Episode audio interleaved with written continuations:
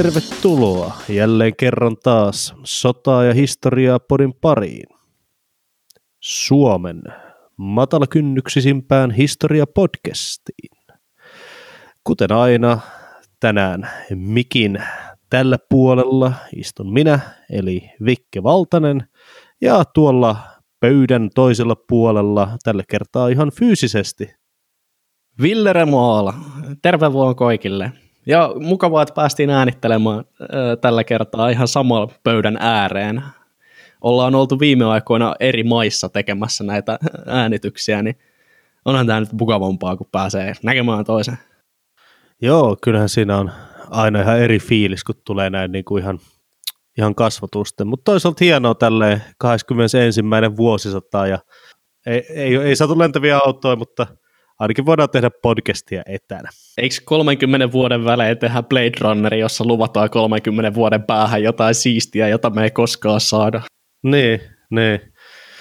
No, mutta ehkä sitten paremmin 2050-luvulla. Mutta tänään ei sitten mennä yhtään niin kuin sinne 2050-luvulle, vaan historiaa podcastin formaattiin kuuluvalla tavalla mennään menneisyyteen ja tällä kertaa ensimmäinen kuulijoiden jaksotoiveiden mukaan, eli olisi asiaa Napoleonista. Tavallisuudesta poiketen nyt tästä tulee moniosainen sarja, eli siis tässä nyt kaksi osaa keskitytään Austerlitzin taisteluun ja tähän niin kuin Napoleonin hienoimpaan voittoon, hänen valtaan nousuunsa ja tähän, miten köyhän korsikalaisen aatelisperheen lapsesta tuli koko Euroopan mahtavimman imperiumin keisari. Ja sitten kolmannessa jaksossa olisi tarkoitus pureutua sitten hänen suurimpaan tappioonsa eli Waterloohun. Mutta joo, tosiaan, ensimmäinen jakso nyt tässä vähän pohjustetaan sitten tätä, että miten, niin kuin, miten Napoleonista tuli tämmöinen voimahallitsija, millainen äijä se oli ja niin kuin miten päästiin tähän Austerlitzin taisteluun ja sitten kakkosjaksossa niin mennään sitten siihen niin kuin itse taisteluun ja siihen shakkipeliin, mitä siellä käytiin strategisella ja taktisella tasolla. Kyllä. Austerlitzin taistelussa tosiaan sitten kulminoituu kaikki nämä erinomaisen sotilaskomentajan ja hallitsijan puolet, joita Napoleon on onnistunut demonstroimaan jo ennen sitä Tulonin saarossa, Italian sotaretkillä ja Ranskan vallankumouksen pyörteessä. No niin, mutta pitäisikö meidän lähteä sitten asiaan? Minkälaisessa maailmassa me eletään, kun me puhutaan Napoleonista ja Austerlitzista ja Bonan valtaan noususta? Joo, eli tosiaan Napoleon Bonapartehan syntyi siis 1769 ja kuoli sitten 1821. Eli tosiaan tällaisella, tällaisessa aikahaarukassa nyt siis liikutaan tässä parin jakson ajan. Jotta me niin voidaan ymmärtää tätä aikaa, niin meidän pitää irrottautua vähän näistä meidän nykyaikaisista ajatuksista, mitä meillä on politiikasta ja yhteiskunnasta ja sodan käynnistä ja pitää vähän niin kuin mennä takaisin sinne 1700-luvun loppupuolen maailmaan ja siihen geopoliittiseen tilanteeseen, missä silloin edettiin. No, varmaan tässä nyt ensin pitää vähän kertoa tästä Napoleonin nuoruudesta, että voidaan ymmärtää, että millainen kaveri tämä oikein oli. Tosiaan, niin kuin aikaisemmin jo sanoin, niin Napoleonhan oli syntynyt suhteellisen köyhään korsikalaiseen aatelissukuun 1769. Hänellä oli 12 sisarusta, joista seitsemän Napoleonin lisäksi jäi sitten henkiin, koska siihen aikaan totta kai niin kuin lapsikuolleisuus oli erittäin yleistä ja uh, todellakaan kaikkea sitten niin kuin selvinnyt ensimmäisistä elinvuosistaan. Uh, Napoleon oli jo lapsena aika, uh, aika vallaton kaveri. Ilmeisesti äiti piti huushollissa kovaa kuria ja Napoleon sai sitten selkäänsä melko usein. Nuorena poikana Napoleon sitten lähetettiin jo Ranskaan sotilaskouluun. Tässä pitää tietää, että siis Korsika oli ihan vasta ostettu Italialta Ranskalle. Ja, ja Napoleon ei puhunut sanaakaan ranskaa silloin, kun se muutti sinne sotilasakatemiaan. Eli varmaan aika, aika rankkaa on kuitenkin ollut. Ei ollut siihen aikaan Duolingoa, mistä olisi voinut vähän opetella se on ollut todennäköisesti aika Ville Haapasalo-setit, että on saattanut jopa saada potkut sotilasakatemiasta, mutta se ei itse tiennyt sitä, kun joka aamu vaan ilmestyi tunneille. no okei, okay, tämä ei välttämättä pidä paikkansa, mutta ainakin Ville Haapasalon kohdalla ja Venäjän opinnoissaan niin se pitää paikkansa. Mutta tosiaan, ei siis ollut alkuperäisesti edes ranskalainen ukko. Joo, ei. Tähän on mielenkiintoista siis monissa tämmöisissä tämmöisissä johtajissa, että niin kuin toinen erittäin kuuluisa samanlainen kansakuntansa historia on tosi vahvasti äh, yhdistetty johtaja, joka ei kuitenkaan ollut sitten varsinaisesti sieltä päin kotoisin. Hän oli niin kuin Adolf Hitler, joka ei myöskään ollut saksalainen, varsinaisesti vaan itävaltalainen. Samalla tavalla Napoleonkaan ei ollut varsinaisesti ranskalainen, vaan italialainen tai korsikalainen, koska siihen aikaan ei yhdistettyä Italian valtiotahan ei vielä ollut olemassa, niin eikä ollut olemassa sellaista niin kuin yhteistä italialaista identiteettiä, vaan kaikki oli niin kuin sitten sieltä omista kaupungeista ja pikkuvaltioistaan kotoisin. Mutta joo, tosiaan yhdeksänvuotiaana sitten Napoleon lähti sinne sotilaskouluun, oppi siellä sitten ranskaa, matematiikkaa, historiaa, maantietoa, kaikkea tämmöistä, mitä nuoren sotilaan on hyvä oppia. Hmm. Ja varmaan se 1700-luvun ajan henkeen kuulunut tiukka kotikuri ja säännölliset selkäsaunat ovat piiskanneet nuoresta miehestä jo varsin kurinalaisen oppiaan, sillä näinä sotilaskouluaikoina Napoleon kiinnostui ilmeisesti lukemaan kovastikin silloisesta tunnettua historiaa, esimerkiksi Julius Caesarin sotaretkistä Hannibalin piirityksiin ja oli siis varsin etevä lukutoukka. Otti kaiken sen opin sodankäynnistä, mitä siihen aikaan kirjoista voi oppia. Joo. Tosiaan sitten tämän niin peruskurssin jälkeen niin 1784, eli 15-vuotiaana Napoleon lähetettiin sitten sotakorkeakouluun. Siellä Napoleon näytti vieläkin erinomaista lahjakkuutta nimenomaan matematiikassa ja maantieteessä, ja ilmeisesti oli vieläkin huono kaikissa tämmöisissä enemmän niin kuin motoriikkaa vaativissa asioissa, kuten tanssimisessa. No ajoilta on meille jäänyt tähän päivään asti semmoinen Ranskan sotakorkeakoulujen tarkastajan arvio, jossa hän kuvailee Napoleonia näin. Tottelevainen, tarkkaavainen, avoin. Kunnostautunut matematiikassa ja hyvät tiedot historiasta ja maantieteestä. Huono piirustuksessa ja surkea tanssia. Hänestä tulee vielä oiva meriupseeri. Onko meriupseerin vaatimuksissa Ranskan laivastossa 1700-luvun lopulla se, että sinun on oltava surkea tanssi? niin, tai se oli se, että ei niillä ollut muuta käyttöä semmoiselle ukoille. Aivan, aivan. Joo, no tosiaan Napoleon pääsi sitten sotakorkeakoulusta vuodessa ulos, mikä on aika nopeasti, mutta ilmeisesti sinne ei ollut tarkoituskaan jäädä pitkäksi aikaa, sillä siitä sitten nuorena, hyvin nuorena, usein 6-17-vuotiaana, 18-vuotiaana sitten lähdettiin jo suoraan niin kuin upseerin tehtäviin. Näin Napoleonkin sitten 16-vuotiaana yleni tykisten vänrikiksi ja lähetettiin Etelä-Ranskaan viettämään leppoisaa nuoren upseerin elämää. Hmm. No mutta Euroopan tapahtumat eivät siinä vuosisatojen taitteessa pysyneet kauhean leppoisena kauhean pitkään. Ranskassa alkoi tapahtumaan 1789 kummia, eikö totta? Joo, kyllä. Ranskan vallankumous tosiaan alkoi tuona vuonna ja sitä on ehkä nykypäivänä ainakin niin kuin tälleen, mä tiedän ainakin musta tuntuu, että niin kuin suomalaisessa koulutusjärjestelmässä aika huonosti tuli sitten esille se, että varsinaisesti kuinka merkittävä, merkittävä tapahtuma tämä oli, koska ennen kuin me ruvettiin niin kuin tekemään tästä tutkimusta tätä podcastia varten just, niin mäkään en oikeastaan ollut koskaan hahmottanut sitä, että kuinka paljon meidän nykyisiä instituutioita on pohjannut tähän Ranskan suureen vallankumoukseen.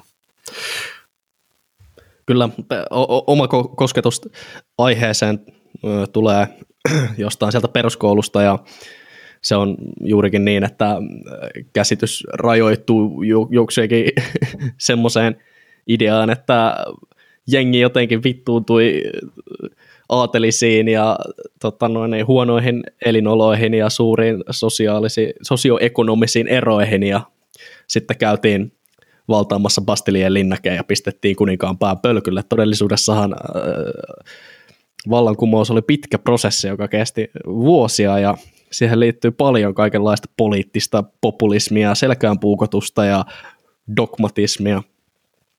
Näissä pyörteissä tosiaan sitten kanssa luotiin uusia instituutioita, joista jäänteet löytyy edelleenkin monesta Euroopan perustuslaista ja hallintojärjestelmästä. Joo.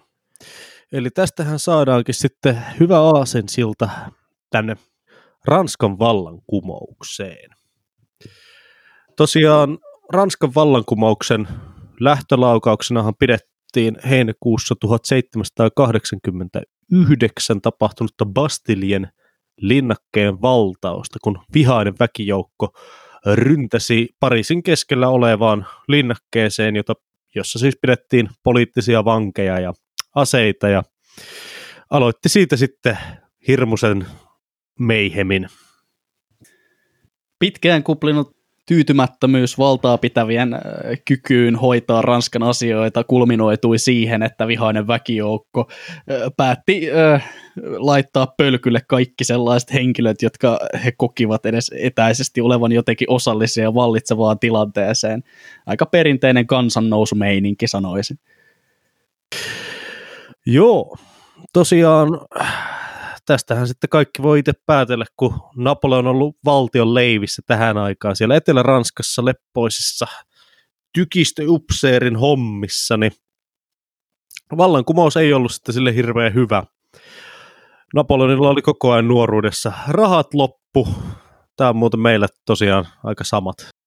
No niin, kyllä tästä vielä jonkinnäköiseksi diktaattoriksi noustaa, kun tiedetään, miltä tuntuu olla köyhä opiskelija. Joo, että et, et, rahat oli koko ajan loppu ja nälkä paino monesti.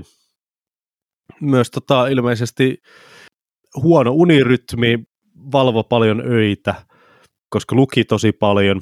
Uh, monet aikalaiset ovat kuvailleet häntä sillä tavalla, että hän näytti sairaaloiselta, että iho oli kellertävä ja silmät syvällä päässä ja sille. Jos Napoleonin aikaan olisi ollut Wikipedia olemassa, niin ehkä Napoleon olisi ollut se tyyppi, joka valvoo aamu kuuteen ja lukee Wikipediasta jotain mielenkiintoisia artikkeleita ja naama kalpeena silmäpussien kanssa sitten ilmestyy sotilasakatemian luennoille tai tässä vaiheessa omiin upseeritehtäviinsä. Mm, mm. Joo, tosiaan vallankumouksen melkeessä sitten Napoleonkin joutui melkein giljotiiniin, koska oli jättänyt komentopaikkansa Etelä-Ranskassa jossain vaiheessa, mutta onneksi sitten tuomioistuimessa oltiin huomattu semmoinen pieni juttu, että Ranskassa oli tällä hetkellä pulaa tykistä upseereista, että päämenettämisen sijasta Nap- Napoleon saikin ylennyksen suoraan kapteeniksi. Tästä saisi hyvän joku Monty Python tyylisen sketsin, että siellä viritellään giljotiinia jo ja Napoleon miettii, että voi ihan hittalainen, että tähänkö Bonaparten ura tyssää ja sitten väkijoukosta juoksee joku silleen, että hei hei, stuntti seis, tuossa on Ranskan viimeinen tykistöupseeri, jota ei ole vielä syötetty giljotiinista, niin yletäkää se kapteeniksi, unohdetaan koko homma. Me tarvitaan näitä tyyppejä. Jep, melkoinen läheltä piti tilanne kyllä kaiken kaikkiaan. Joo, tässä kohtaa Ranska oli sitten tosiaan niin kuin ihan täydellisessä kaauksessa ja sisällissodassa. Myöskin tämän sisällissodan lisäksi vielä ulkovallat oli julistanut Ranskalle sodan, koska vanhoilliset eurooppalaiset monarkiat ei tietenkään voinut hyväksyä sitä, että tulisi tämmöinen tasavaltalainen ajattelu niinkin suuressa ja tärkeässä valtiossa kuin Ranska valloille, koska sitten se olisi tietenkin uhannut myös muissa maissa istuvia kruunupäitä ja niiden asemaa ihan huipun kärjessä. Niin, ky- kyllähän monarkiskilla alkaa vähän tatti tutisemaan, kun se katsoo, että Amerikassa perustetaan jonkinnäköistä äh, kan, kansandemokraattista valtiota ja Ranskassa on su, suuret massat saa, saaneet samanlaisia ideoita ja tässä on idea, joka on tuota, kuninkaalle tai kuningattarelle tai keisarille todella vaarallinen, niin heidän kannaltaan nyt on se oikea hetki potkasta voimakas vastustajavaltio Ranska takaisin kivikaudelle ja samalla vaientaa nämä vallankumouksen äänet ja lopettaa tällainen hullu, hullutus Euroopasta. Näin on. Tosiaan perustettiin ensimmäinen liittokunta Ranskaa vastaan. Tässä liittokunnassa sitten operoi Habsburgien monarkkisuku, eli siis Habsburgit oli lähinnä itävaltalainen suku, jolla oli paljon maaomistuksia ympäri Eurooppaa ja sitten niillä oli kaikenlaisia su- serkkuja ja sukuhaaroja vähän kaikissa Euroopan hoveissa. Näiden Habsburgien lisäksi tuli siis tosiaan Iso-Britannia, Espanja, Preussi, Hollanti ja Piedmont, mikä on siis nykyisessä niin kuin Etelä-Ranskassa ja Pohjois-Italiassa vähän niin kuin puoliksi. Joo, kyllä. Valtio, jota ei ole enää nykypäivänä olemassa, mutta siihen aikaan sijaitsi siellä päin. Joo, ja tosiaan nämä kaikki kruunupäät päätti sitten lyödä hynttyyt yhteen ja kukistaa vallankumouksen. Mutta tämän lisäksi oli siis vielä tämä sisällissota, eli siis Ranskassa monarkian kannattajat oli nousseet ihan aseelliseen kapinaan Pariisin hallitusta vastaan ja siellä oli sitten, jos jonkinnäköistä rähinää ympäriinsä ja tilanne näytti varsin toivottomalta. Tässä sodassa sitten tuli ensimmäinen Napoleonin suuri voitto Tulonin piirityksessä. Joo, Sota- ja historia podcast jatkaa perinteitään vieraiden kielien nimien ja ilmausten väärin lausumisessa pidämme tästä tiukasti kiinni jatkossakin. Mutta Tulonin saarto 1793 korsikalaisesta vapaustaistelijasta sota, sotavoimien komentajaksi. Ensimmäinen taistelu, jossa Napoleon kunnostautui pätevänä sotilasjohtajana. Mielenkiintoinen tapaus kaikissa mielissä. Kuten jo Vikke mainitsit, niin monissa Ranskan suurkaupungeissa oli leimahtanut kansannousuja ja osa niistä oli yllättäen vastavallankumouksellisia. Juurikin vallankumousliikkeen suorittamien laajamittaisten telotusten vastaliikkeenä. Poliittinen dogmatismi myös pelotti ihmisiä. Kiljotiiniin oli liian helppo joutua yksi näistä kriisipesäkkeistä tosiaan on Tulonin satamakaupunki tuolla Etelä-Ranskassa Välimeren rannalla, johon oli siis tuotu merkittäviä määriä ulkovaltojen maajoukkoja useista maista, kuten Espanjasta, Iso-Britanniasta ja Itävallasta sekä voimakas Britannian kuninkaallisen laivaston osasto turvaamaan maajoukkojen huoltoreittejä mereltä käsin. Kaupungin saarrosta vastasi tällainen tyyppi kuin Jean-François Cartenax, jonka lausuin varmasti aivan päin reisiä, mutta sellaista se elämä on. Hän oli saanut eräältä Korsikan lähettiläältä Pariisin kansankonventista äh, viestin, jossa hän suositteli äh, Napoleon di Bonapartea avuksi ratkaisemaan äh, tätä kaupungin saartoa.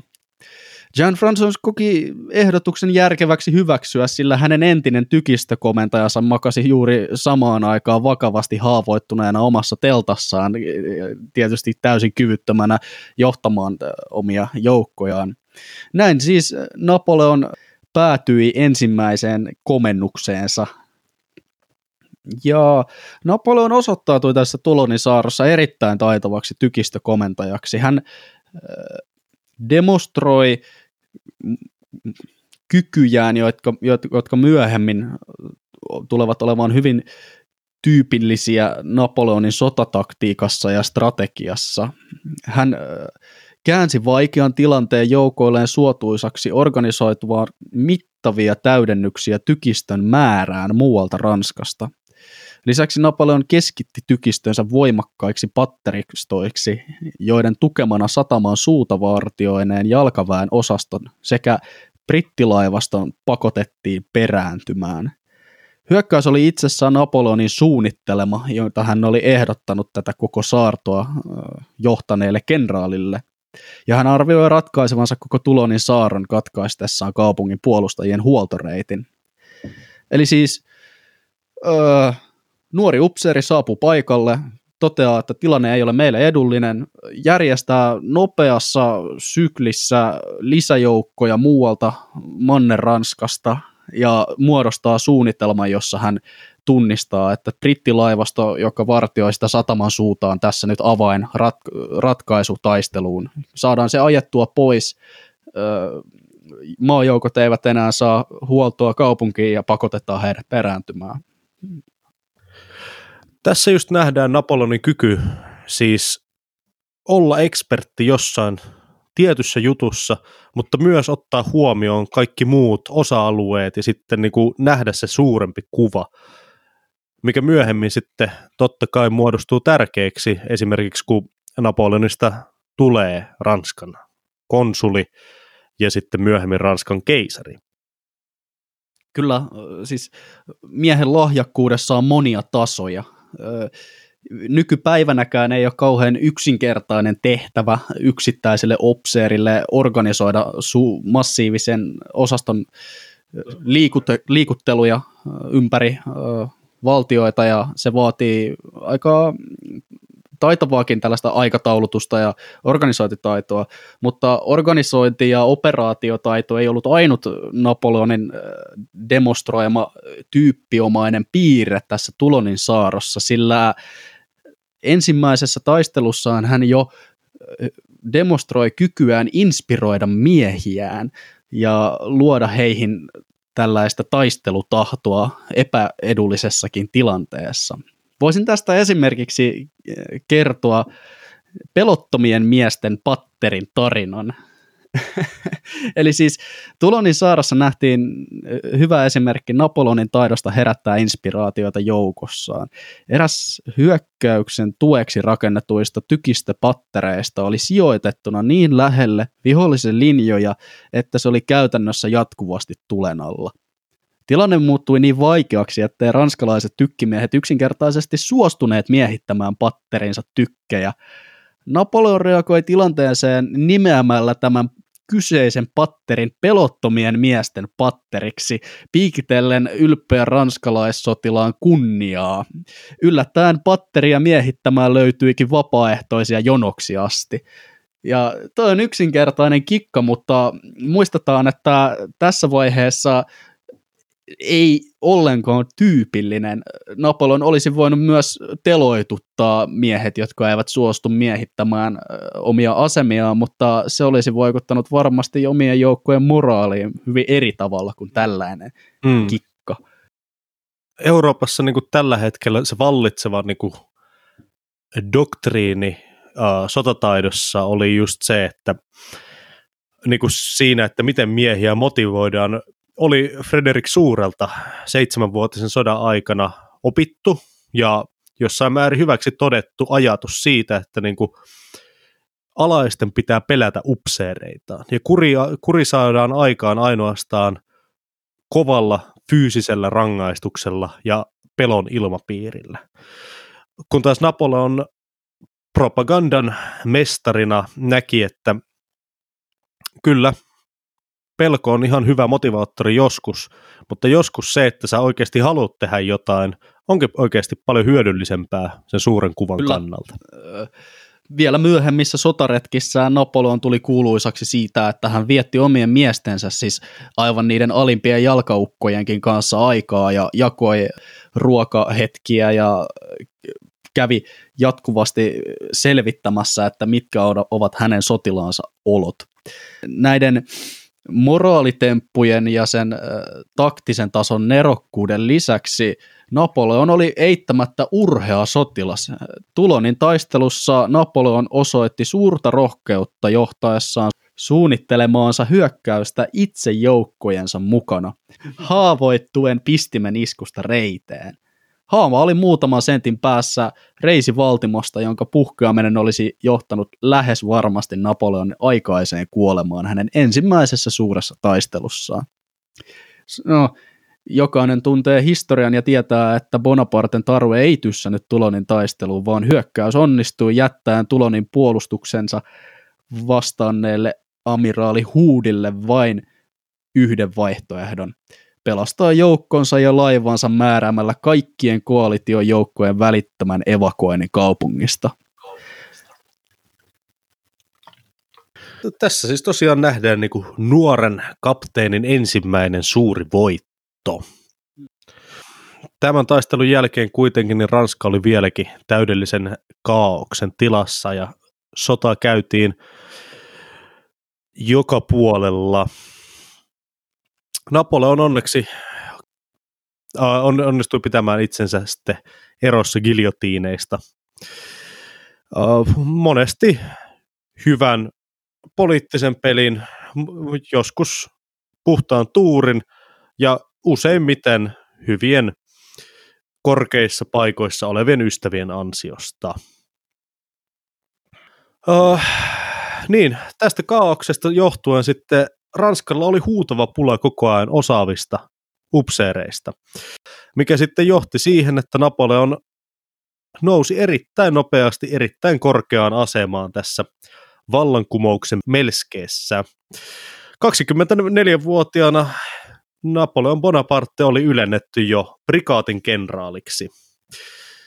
Tämä on siis mua vuoden vanhempana oli jo prikaatin kenraali, että ei, ei, tämä, ei tämä nyt vielä ihan hirveän hyvin mene niin kuin, jos meitä no, vertaillaan. jotain porkkanaa pitää tarjota, kun ottaa pistintäkin reiteen ja fiksailee kapteenina kokonaisen merkittävän taistelun.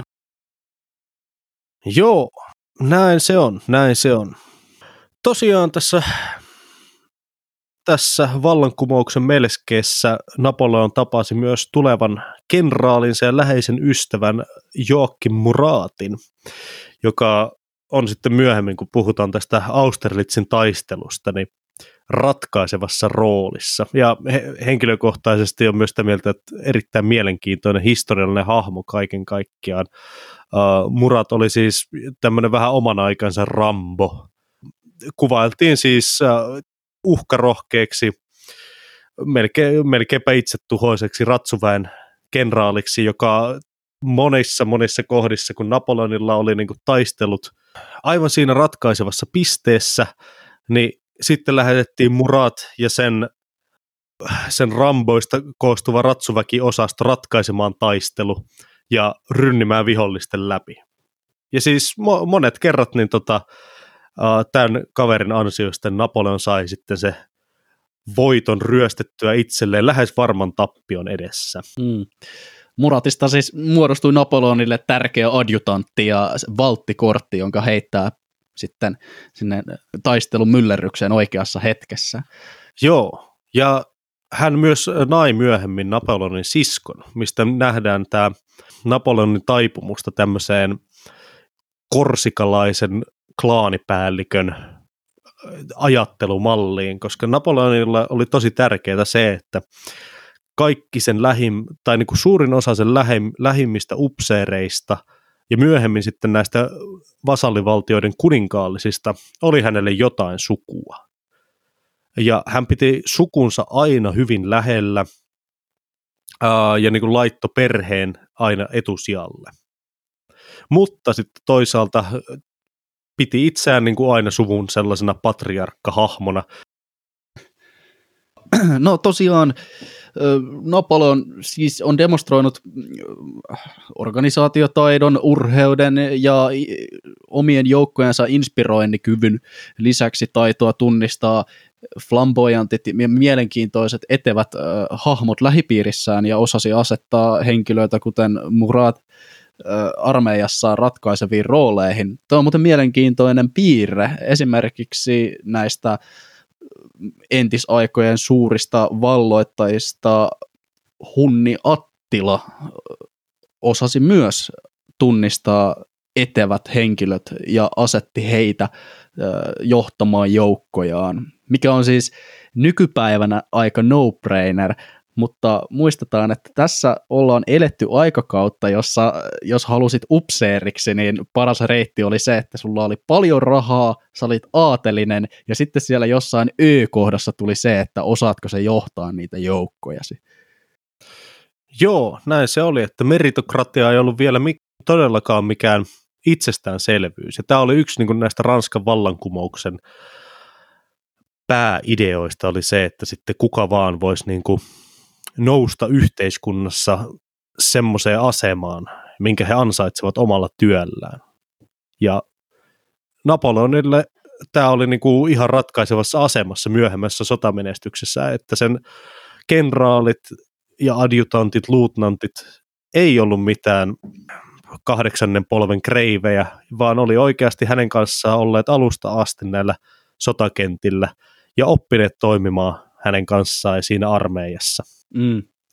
Nyt kun näitä menestyksen komponentteja kerätään tässä pikkuhiljaa kasaa ja lähestytään sitä Austerlitzin taistelua, niin haluaisin nostaa tämän 1796 Italian sotaretken huomioon myös, sillä tässä on erittäin hyvä malliesimerkki Napoleonin strategisen tason liikkuvan sodankäynnin taidosta, eli joukkojen keskittämisestä, vihollisen jakamisesta pieniin osastoihin ja pienemmällä armeijalla suuremman vihollisen päihittämisen jakamalla se pienempiin paloihin, jotka hän voi yksi kerrallaan sitten tuhota. Hmm. Eittämättä, kun nämä kaikki ö, osasyyt kasataan, niin alkaa käymään järkeen se Napoleonin oma maineensa eurooppalaisen sodankäynnin nerona. Pelkkä hänen läsnäolonsa taistelukentällä huhuttiin vastaavan 10 000 miestä hänen uransa huipulla. Todellisuudessa Napoleon oli vain teräväälyinen, mutta muuten aivan tavallinen ihminen vailla yliluonnollisia voimia. Hän oli erittäin taitava organisoimaan ja aikatauluttamaan suurien joukko kokonaisuuksien liikkeitä, eikä pelännyt johtaa miehiään taistelukentällä edestä.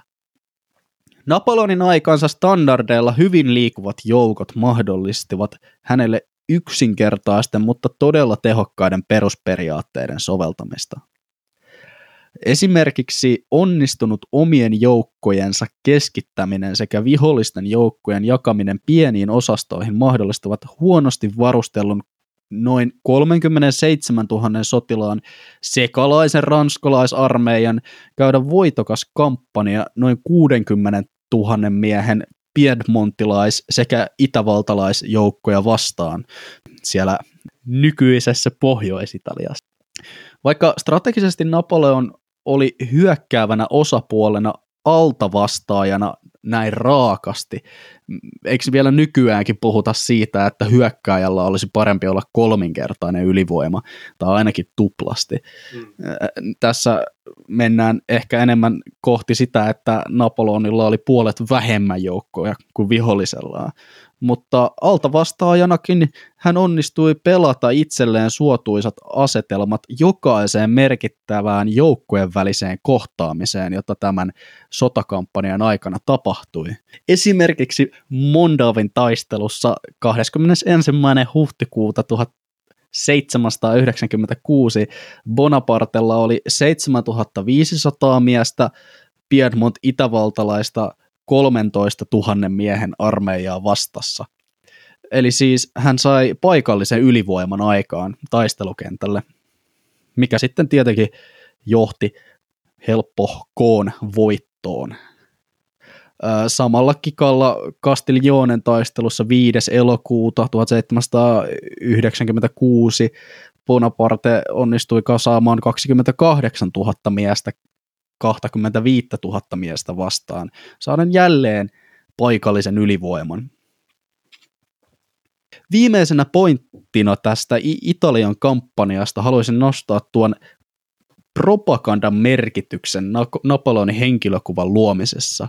Napoleonhan tässä vaiheessa uraansa omisti jo ainakin kaksi ranskalaissanomalehtiä, jossa tavallinen kansa pääsi lukemaan hänen suurista voitoistaan Italiassa hän pelasi siis kahden rintaman sotaa, hän kohotti omaa imagoaan kotirintamalla ja samalla kävi voitokasta kampanjaa vihollista vastaan Italiassa.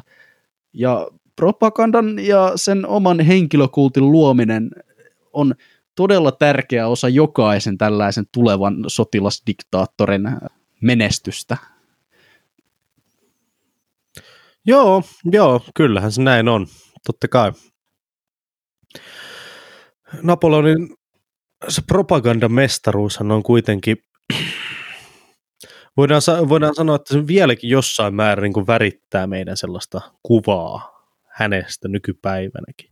Ja tässä pitää muuten tosiaan äh, nyt muistaa, että siis tässä kohtaa, kun ollaan niin kuin jo 1796, niin Napoleon on jo äh, valtavan suosittu henkilö Ranskassa, kaikki tietää sen nimen, kaikilla on niin kuin kaikki on kuullut hänen voitoistaan, ja on tässä kohtaa jo kohtalaisen rikas. Että niin kuin nyt ollaan jo sitten päästy siitä nuoruuden köyhästä upseeris, upseeripojasta, josta ei tytöt tykännyt, ja ollaan niin kuin nyt sitten jo Napoleon on nuori mies niin kuin elämänsä huipulla. Kyllä, kyllä. Ja edelleenkin muistetaan, että se teini-iän ö, lukutoukkavuodet ja sairaaloinen ulkoinen habitus maksaa nyt itseään takaisin. No joo, tosiaan.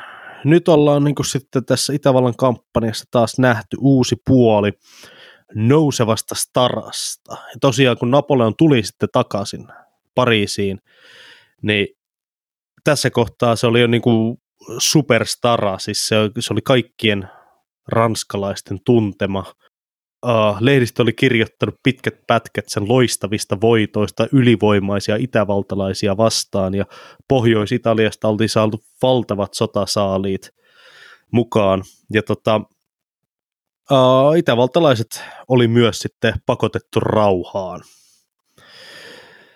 Eli tasavallan niin se välittömin uhka oli saatu nostettua – Hmm. Tosiaan Mannermaalla niin Ranskalla oli tässä kohtaa, ei ollut enää mitään hirveän kovia vastustajia ja kaikki halusi niin kuin jo nyt sitten rauhaa, kun uh, kaikista tämän liittokunnan voimakkain valtio, eli Habsburgien Itävalta, oli lyöty tuolla Pohjois-Italiassa. Uh, tosin britit, niin kuin kaikki tietää, ne on siellä omalla saarellaan ja ne on aina panostanut laivastoon, eli niitä oli hankalampi savusta ja ne jatko sitten Napoleonin kiusaamista. Hmm. Meriherruus oli britti-imperiumille välttämätön käytännössä. Oli siis pidettävä omista siirtomaista maistaan kiinni pitämällä yksiselitteinen valta-asema merillä ja laivastokilpailuissa. Hmm. Joo, tosiaan kyllähän sitten Napoleon yritti rakennuttaa omaa niin kuin, suurta Ranskan laivastoa, mutta koko valtakauden aikana siinä kävi oikeastaan joka kerta silleen, että laivasto rakennettiin, mentiin taistelemaan, otettiin erittäin kovaa dunkkuu merillä ja sitten rakennettiin taas laivastoa muutama vuosi. Kyllä. Yksi tuon ajan laivastosodan käynnin mielenkiintoinen piirre, jota toivoisin nykyaikanakin sovellettavan enemmän, oli tämä laivojen valtaus meritaisteluiden yhteydessä kuuluisa brittiamiraali Horatio Nelson on aikoinaan sanonut, että yksi brittilaivaston suurimpia kalustajia oli Ranskan telakat.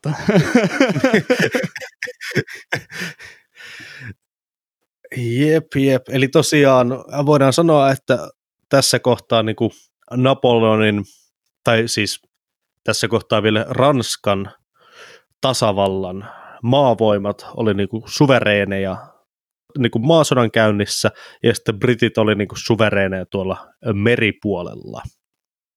No, koska sen aikainen maailmanpoliittinen tilanne vaati, että siirtokuntia ja imperiumia ympäri maailmaa olisi kuitenkin pitänyt vielä jollain tavalla pitää yllä, ja sitten toisaalta Napoleon halusi, että niin voitaisiin iskeä sinne brittien arvokkaimpaan siirtomaahan, eli Intiaan. Niin, tämä johti sitten 1798 Napoleonin lähdö Egyptiin sotaretkelle, mikä on ihan mielenkiintoinen juttu sinänsä, mutta ei nyt mennä siihen sen enempää kuin, että todetaan tässä, että Napoleon jäi sinne jumiin joukkojensa kanssa muutamaksi vuodeksi, otti käsittämättömän hienoja voittoja turkkilaisista, jotka siihen aikaan oli Egyptin hallitsijoita, ja sitten pääsi just pienen joukon kanssa takaisin livahtamaan Ranskaan brittilaivastolta karkuun. Mm. Ilmeisesti sillä välin, kun Napoleoni oli jumissa siellä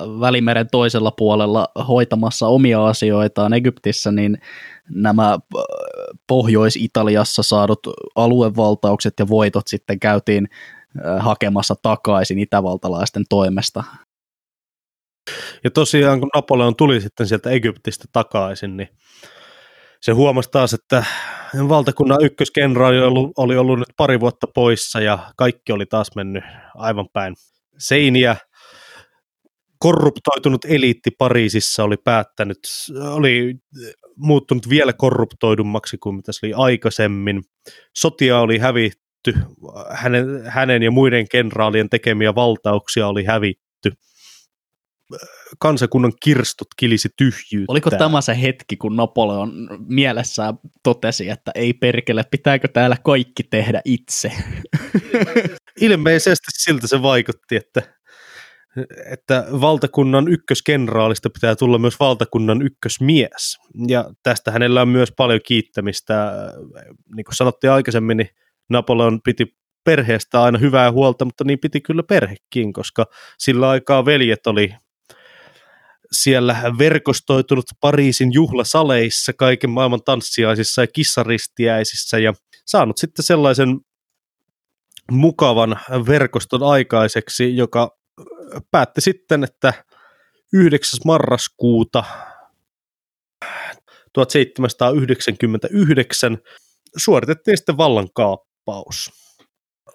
Parlamentin alahuone teljettiin palatsiin, ylähuone vietiin Pariisin ulkopuolelle linnaan pitämään kokousta, ja tässä kohtaa sitten Napoleon valtakunnan ykkös sotilaspäällikkö marssi sisään tänne parlamentin ylähuoneen kokoukseen ja huusi näin.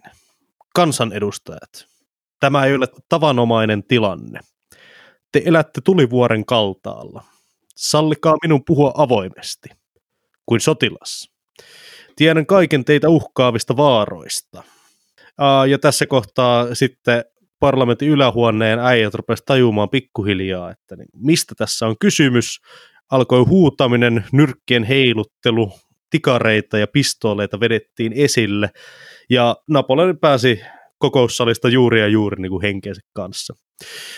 Onneksi kuitenkin näillä salaliittolaisilla oli myös suunnitelma B, eli Murat, yksi näistä Napoleon kenraaleista, odotti kokoussalin ulkopuolella 6000 sotilaan kanssa ja ryntäsi sitten sisään näyttämään näille poliitikoille, että mikä olisi nyt se, niin kuin, sitten se järkevä tapa hoitaa tämä äänestys. Tämä asetelma muistuttaa minun mielestäni jossain määrin Julius Caesaria ja hänen marssia Roomaa. Hänelläkin oli henkilökohtainen armeija, joka oli vannoutunut, vannoutunut ei Ranskan tai tässä tapauksessa Rooman nimeen, vaan heidän johtajansa nimeen. Rooman tapauksessa Julius Caesarille vannoutuneet legioonalaiset pitivät hänen puoliaan ja Napoleonin tapauksessa hänen sotilaansa olivat nimenomaan hänelle uskollisia. Hmm. Henkilökohtainen uskollisuus kenraalille. Tämähän on ollut monien tällaisten sotilasdiktaattorien tällainen trademark-homma. Joo, tosiaan tässä vallankaappauksessa sitten päätettiin perustaa tämmöinen kolmen konsulin virkayhteisö, joista sitten Napoleon sai niin kuin ensimmäisen konsulin viran, eli se kaikista niin kuin valtakunnan korkeimman viran. Tässä ensimmäisen konsulin asemassa Napoleon vastasi pääasiassa ulkopolitiikasta ja totta kai oli sotavoimien ylikomentaja. Hmm. Eli uhmakas puhe ja muutama tuhat sotilasta ja otetaan homma noin sanotusti niin kuin pohkeeseen. Ilmeisesti kaikesta tästä miekkojen kallistelusta huolimatta, niin tämä valtaannousu oli varsin veretön. Joo, kyllä. Napoleon oli niin kuin tässä kohtaa kaikkien tuntema ja kansan rakastama. Ja tämä oli nyt ilmeisesti semmoinen kohta, että kaikki oli, tai suurin osa ihmisistä oli niin loppu tähän Ranskan vallankumouksen kokoaikaiseen kaaukseen, muutokseen, leivän hinnan vaihteluun ja kokoaikaiseen sotimiseen, että sitten niin kuin joku tämmöinen hyveellinen sotilashenkilö, joka, jota pidettiin suoraselkäisenä ja tehokkaana johtajana, vaikutti sitten aika hyvältä aika hyvältä vaihtoehdolta tässä kohtaa monillekin. Mm. Eli äh, Ranskan kansa oli siis valmis vastaanottamaan tällaisen voimakkaan ja va- vakautta lupaavan johtajan. No, nyt tosiaan valtakunnan kiistattomana ykkösmiehenä Napoleonin piti sitten alkaa hommiin. Tosiaan ensimmäisenä konsulina niin kuin aikaisemmin sanottiin, Napoleon oli vastuussa ennen kaikkea ulkopolitiikasta ja ulkopolitiikka tähän aikaan tarkoitti siis aika pitkälle sotavoimia. Kuitenkin yksi pääsyistä, minkä takia vallankaappaus oli onnistunut, oli se, että valtion kassa kumisi tyhjyyttään vähän niin kuin meikäläisen pankkitili. No, miten saada rahat sitten seuraavaa sotaretkeä varten? Ehkä monien muidenkin myöhempien sotilashallitsijoiden tai sotilasdiktaattorien uh, tyylin mukaisesti Napoleon päätti tekaista eräälle rikkaalle pankkiirille maanpetossyytökset, heitti sen linnaan ja sitten rupesi neuvottelemaan lainaehdoista. Perus populisti muuvi, eli pankkiirit lukkojen taa ja rahat jakoon. Näin se menee sieltä sitten varsin hyvillä lainaehdoilla todennäköisesti. Rahat saatiin ja sehän on kohti sotaa. Tuossa niin kuin aikaisemmin mainittiin, Itävalta oli nyt tässä kohtaa, tai siis Habsburgien suku Itävalta, me käytetään nyt näitä kahta sitten niin kuin tässä synonyymeinä. Joo, tosiaan. Nyt oli sitten rahat saatu sotahommiin. Ja ensimmäinen, ensimmäinen asia listalla oli saada rikkaat Italian alusmaat takaisin, koska Pohjois-Italiassa olleista vasallivaltioista, tai siis näistä valloitetuista alueista, Ranska sai paljon fyrkkaa, mutta sillä aikaa kun Napoleon oli ollut siellä Egyptissä, ja muutenkin hoitamassa Ranskassa asioita, niin itävaltalaiset oli käynyt sitten vallottamassa näitä alueita takaisin. Tällä sotaretkellä sitten tapahtui tämä kuuluisa Alppien ylitys, mitä on myöhemmin käytetty sitten propagandassa tosi ahkerasti. Esimerkiksi tämänkin podcast-sarjan pää lähteenä käytetyssä Herman Lindqvistin kirjassa Napoleon on kannessa juuri tätä Alppien ylitystä kuvaava maalaus, jossa Napoleon istuu semmoisen komean valkoisen oriin selässä ja ratsastaa ylös vuorenrinnettä ää, sateessa ja ukoilmassa. Ai ai ai ai. Kyllä jos kattelisin tuommoista propagandaa pariisilaisena, niin kyllä mäkin pitäisin sitä Napoleonia aika ukkona. Varmasti tarkoituksellakin halusi maalata itseään sinne Hannibalin ja Kaarle suuren rinnalle. Sehän on klassinen temppu, ottaa joukot ja tulla yllättävästä suunnasta Alppien yli. Näin. Uh, tosiaan Alpit ylitettyään Napoleon sai jälleen kerran loistavia voittoja itävaltalaisista. Ja tämän sotaretken lopuksi jopa brittien kanssa rauhan 1802. Tosin tämä rauha oli semmoinen, että sitä ei tainnut kukaan uskoa, että se hirveän kauan kestäisi, koska Ranska ja Britit oli tässä kohtaa vähän niin kuin sellaisia luonnollisia vihollisia. Mm, mm. No joka tapauksessa pieni, pieni äh, hengähdystauko, joku väliaika ennen, ennen kuin britit taas sitten alkaa sieltä rynnimään. Mitäs sitten, äh, kun so, sotaan tuli tauko, niin mitä meidän sotilasjohtaja alkaa tekemään? Joo, tosiaan Napoleon, niin kuin me aikaisemmin jo sanottiin, niin sehän oli niin kuin sellainen mikromanageroja. Että se olisi, niin kuin, jos se olisi saanut, niin se olisi varmaan hoitanut kaikki maailman asiat itse mutta koska silloin teknologia oli vähän lapsen kengissä ja vielä siinä mielessä, että ei voinut vaan lähet, soittaa kaverille tai lähettää tekstaria, niin se kirjoitti valtavan määrän kirjeitä.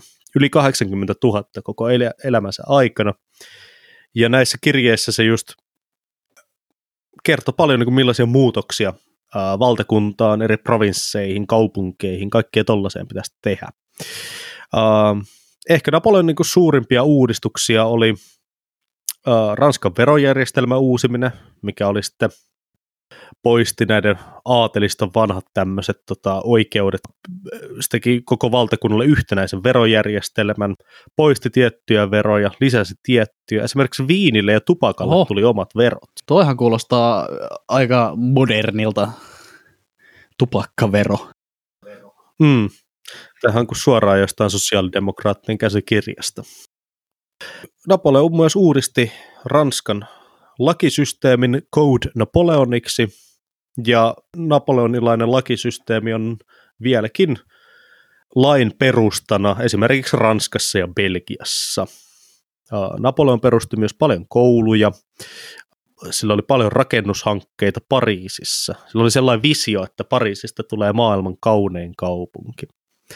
Pariisi oli jo siis ennen Napoleonia semmoinen taiteen ja kulttuurin ja tieteen keskus, uh, mutta nyt Napoleon halusi tehdä, tehdä siitä niin vielä vaikuttavamman. Hän aloitti myös ensimmäisen kokeilun Euroopan yhteisestä valuutasta, koska tässä kohtaa nyt oli saatu sitten moniin Euroopan maihin Napoleonin sisaruksia sinne valtaistuimelle, niin sitten se pystyy niin kuin tätä kautta vähän koordinoimaan, että nyt otetaan niin kuin kaikki Ranskan frangi yhteiseksi valuutaksi. Wow.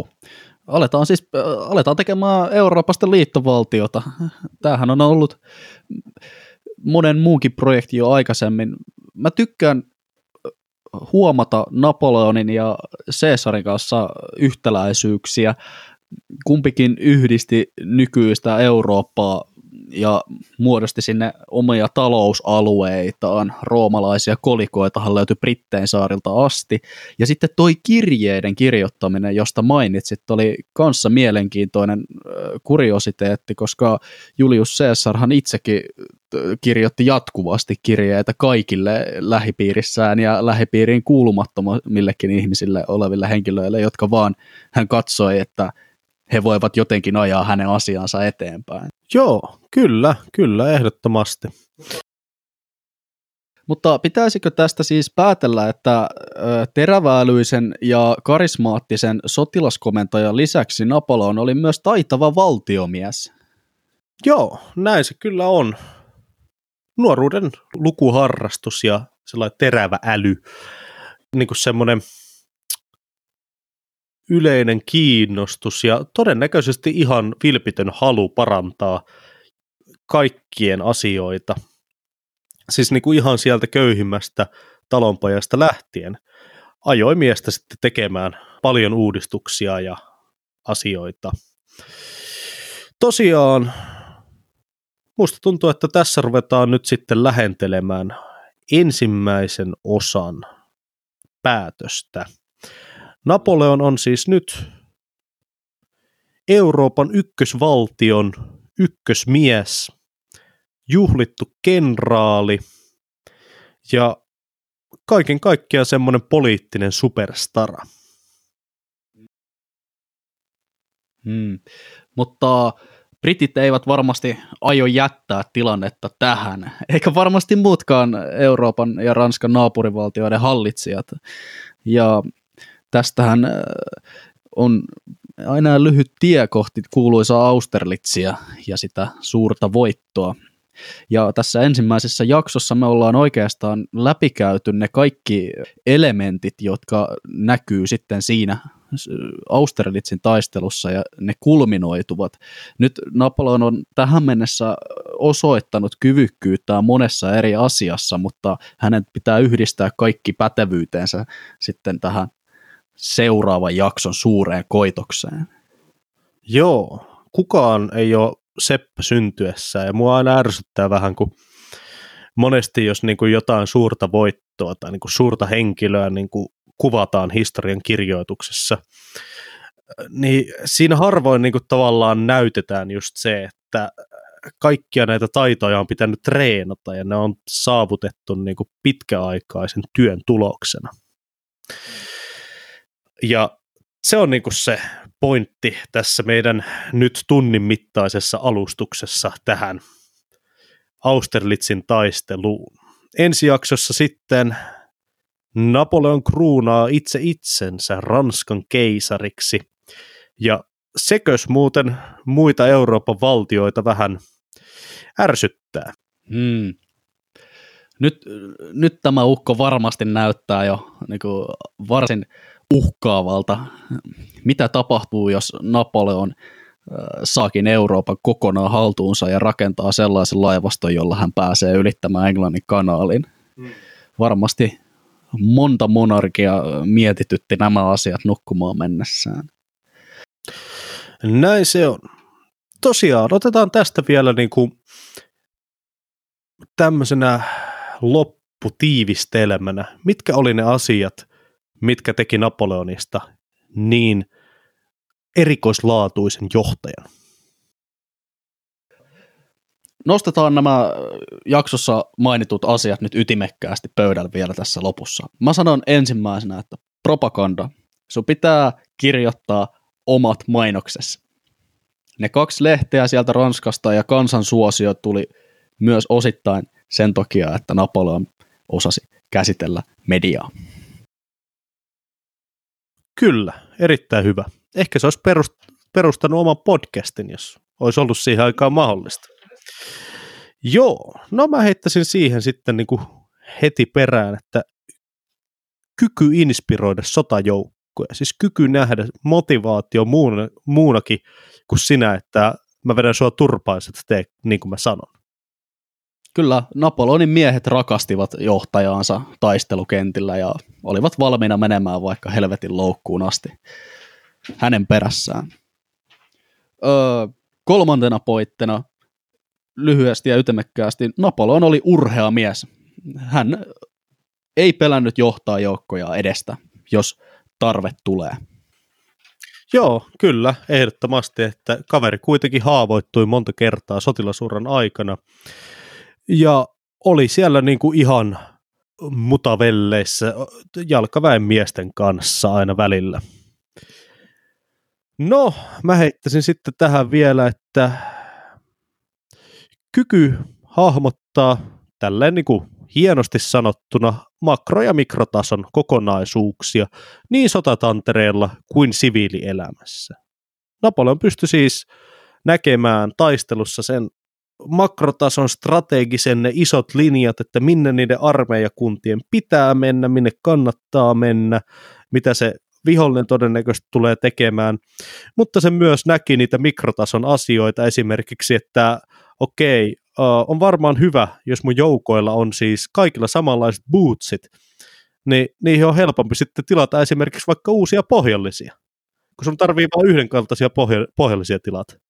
Ja toikin on vielä niin kuin enemmän makrotason äh, hahmotusta kuin se ratkaiseva hetki taistelussa, jossa niin kuin nyt murat mene. Niin. Että nyt on se hetki laittaa hevosmiehet rynnäköimään. Se on ehkä se mikrotaso. Kyllä, kyllä. Ja sitten niin kuin siviilielämässä tämä tulee esille just kaikissa näissä u- suurissa uudistuksissa, niin kuin makrotasolla, valtiotasolla ja sitten mikrotasolla niin kuin myös ihan pieniä yksityiskohtia, mitä se viilas hallituksessa ja sitten niissä Ranskan valtarakenteissa, niin kuin, että se laittoi sinne omia luottamusmiehiä ja osasi nähdä sellaiset niin kuin paikat. Kyllä, niin tarvittaessa Napoleon siirsi vaikka pilkun paikkaa lauseessa, jos katsoi niin tarpeelliseksi. Joo, ei saa unohtaa kykyä ympyröidä itsensä pätevillä ihmisillä. Se on kyllä totta. Meritokratia, kun hän näkee osaavan komentajan, poliitikon, valtiomiehen, hän asettaa hänet virkaa ja tekee hänestä tärkeän henkilön omassa koneistossaan. Kyllä, kyllä. Ehdottomasti, että kukaan ei kuitenkaan johda kokonaista armeijaa täysin yksin. Hmm. Ainakin yksi tärkeä pointti nyt vielä, meillä on vielä mainitsematta. No joo, ehkä sitten olisi viimeisenä tämmöinen, että Napoleon sai vallankumouksen jälkimainingeissa itselleen maailman, yhden maailman ensimmäisistä kansallisarmeijoista. Eli siis Ranska oli laittanut yhden Euroopan ensimmäisistä sellaista kunnon inttijärjestelmistä pystyyn, että sinne laitettiin siis, ei nyt ihan kaikki, mutta melkein kaikki, joutui jossain vaiheessa käymään siellä. Ja tämä sitten kasvatti armeijan kokoa, ja muutenkin Ranska oli yksi Euroopan väkirikkaimpia maita, niin tota, iso armeija, niin kyllähän sillä on helpompi tehdä peliliikkeitä. Juuri näin.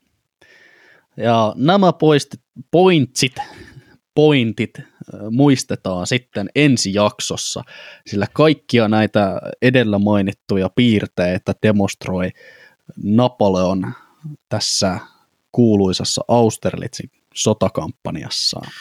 Jees.